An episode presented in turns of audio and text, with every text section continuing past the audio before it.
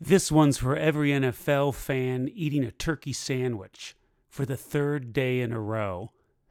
That's a Pepsi commercial that aired this last weekend. Here in the US, we uh, completed our long Thanksgiving weekend, which for me started on Wednesday night because uh, Roxanne was cooking up a storm. And of course, I had to try everything and taste everything the night before. And then you go into to Thursday, and um, family comes over. But before family starts to come over, you eat again.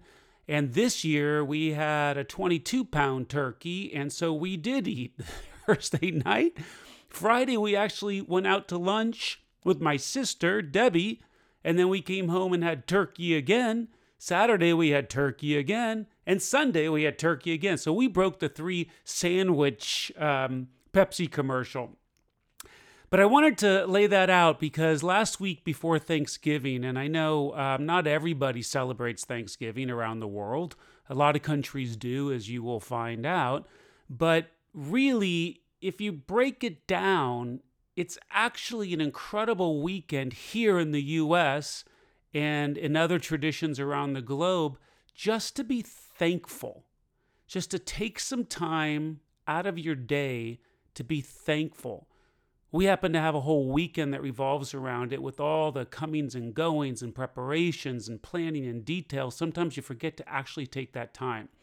So, this is a very quick um, five minute podcast around the idea of thankfulness and thanksgiving.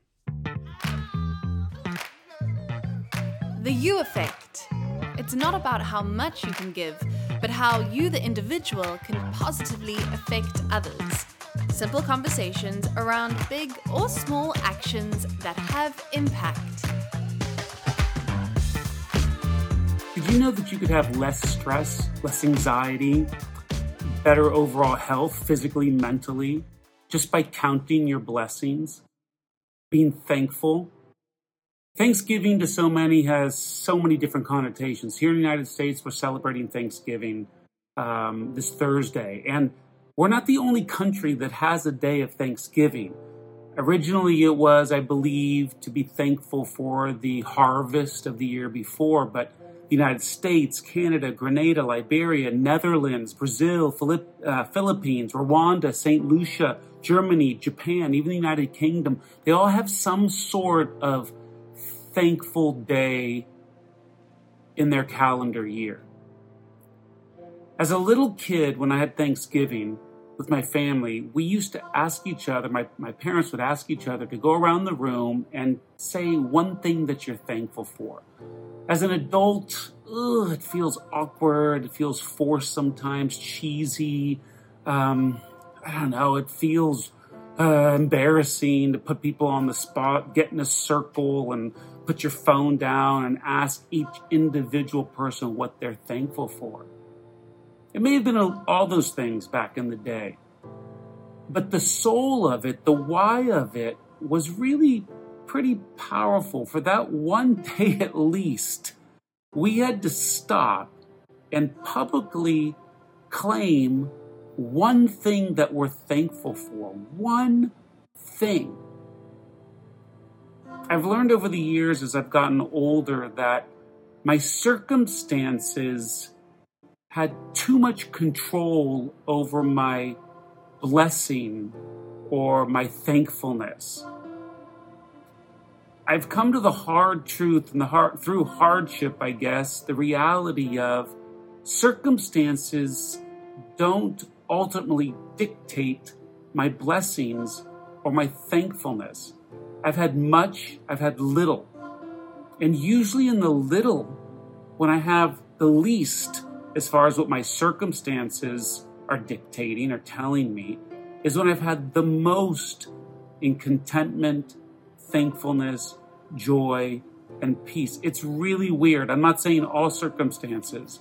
Um, but how do we find in the midst of any circumstances that thankful heart? that blessed heart. Quickly, my mom passed away, died uh, in 2015. She had a 25 year battle with cancer. And there were times when she was really sick. I can't tell you how many times, how many times she was on death's bed, how many times I got called and said, Nick, you need to fly. I was living back east. You need to fly in. It doesn't look like your mom's going to make it. And I asked her once, I said, Mom, how do you rationalize your illness, your circumstances with your soul? And she turned to me, she says, You know what, Nick? I, I don't believe this is ultimately, she had a very strong faith, God's will for my life. But I've never had more peace, more contentment, more influence in the community that I live and serve.